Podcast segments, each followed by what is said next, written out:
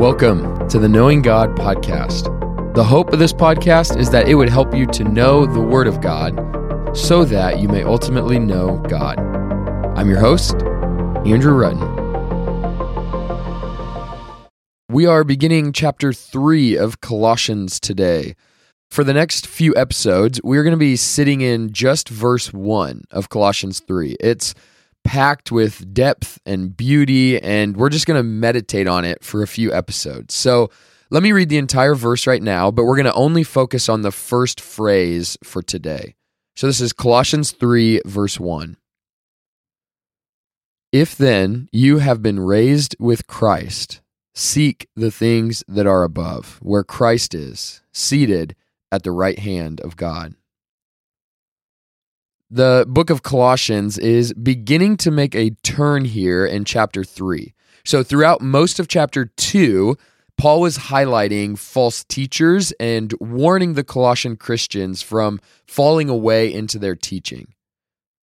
Now, he is beginning to turn to the positive, you could say.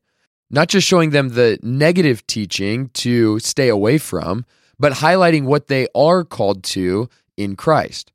And verse 1 essentially sets the scene for this little mini section, which is the first four verses of Colossians 3. He starts by stating a spiritual reality or fact that's the basis for what he's saying. That's the first phrase. You have been raised with Christ. Then he'll give them the command, what they are to do, which is to seek the things above. And finally, he gives them the why, which essentially is because of Christ. So that's going to be our next three episodes the reality of our spiritual state, what we are to do, and why we are to do it. So today, simply, I want to remind us of our spiritual reality as Christians. Paul begins this section by simply saying, If then you have been raised with Christ. As you maybe noticed, anytime it starts with that like if word, he's starting an if then statement. So he's not really asking if you have been raised, he's assuming that. He's saying this is a true statement. This is your spiritual reality as a Christian. You have been raised with Christ. And now the next episode, we'll look at the quote unquote then portion, what they are supposed to do with it. But here's my question for today For us as Christians, what does it mean that we are raised with Christ? Well, to understand what he's saying, the first thing we need to note is that he is saying this in correspondence with Colossians 2:20.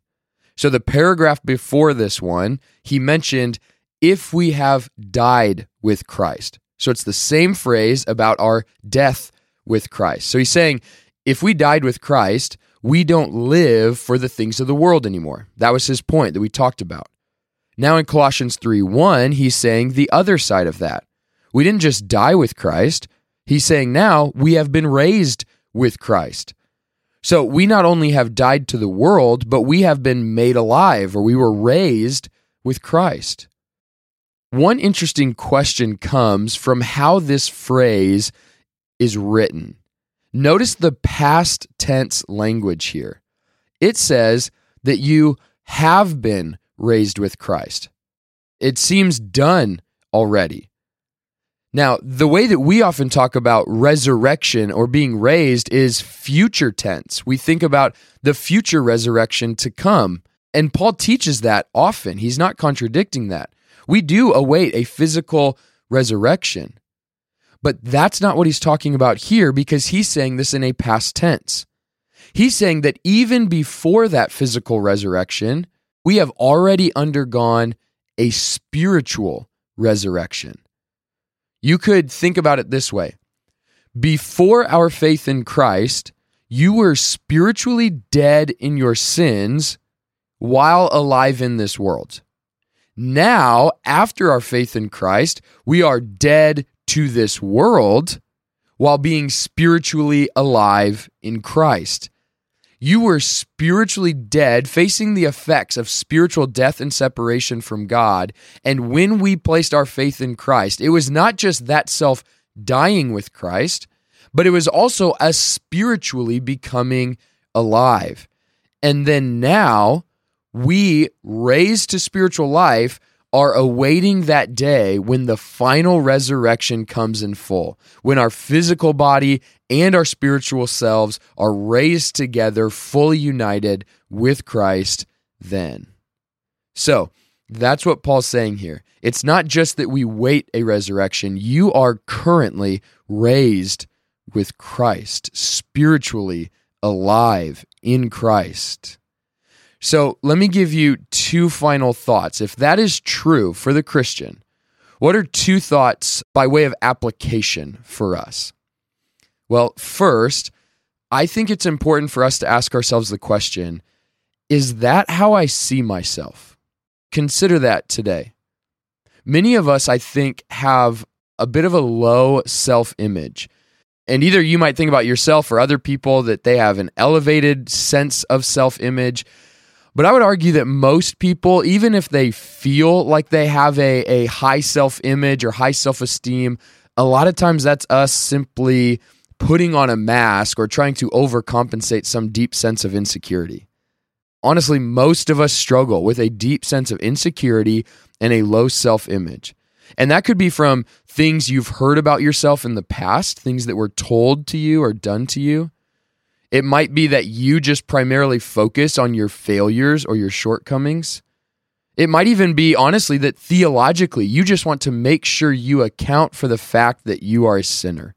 And I'm not saying everybody is like this, but oftentimes we have a, a low self image of ourselves. But this phrase teaches the opposite. You are a spiritually alive son or daughter of God Almighty. You are an heir to the new heavens and new earth. You are chosen by God and the beloved bride of the Son. And all of that is true because you are raised with Christ. You are not meaningless. You are not powerless. You are not insignificant.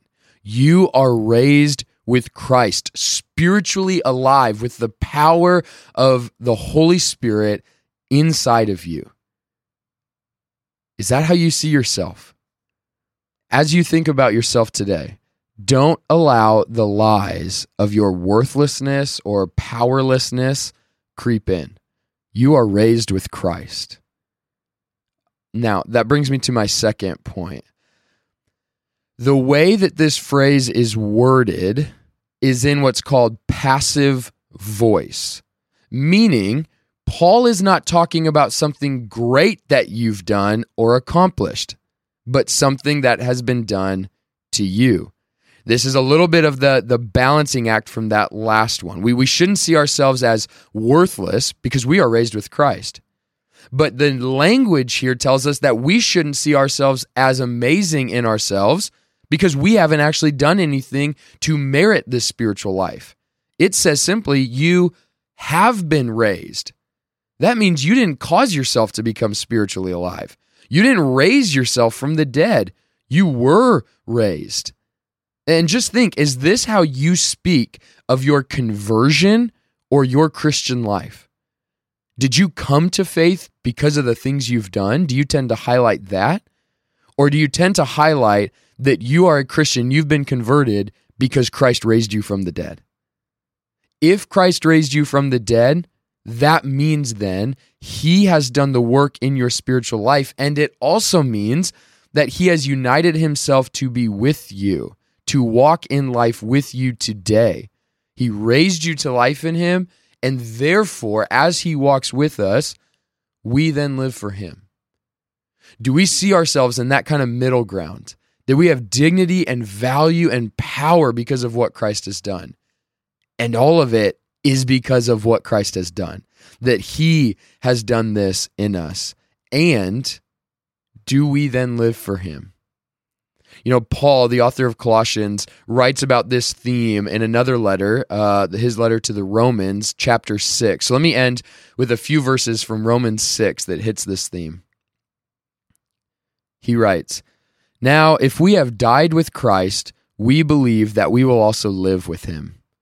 We know that Christ, being raised from the dead, will never die again. Death no longer has dominion over him. For the death he died, he died to sin once and for all but the life he lives, he lives to God. So you also must consider yourselves dead to sin and alive to God in Christ Jesus. May we live this way. Friends, may God bless you and keep you. May he give you favor, grace, and peace.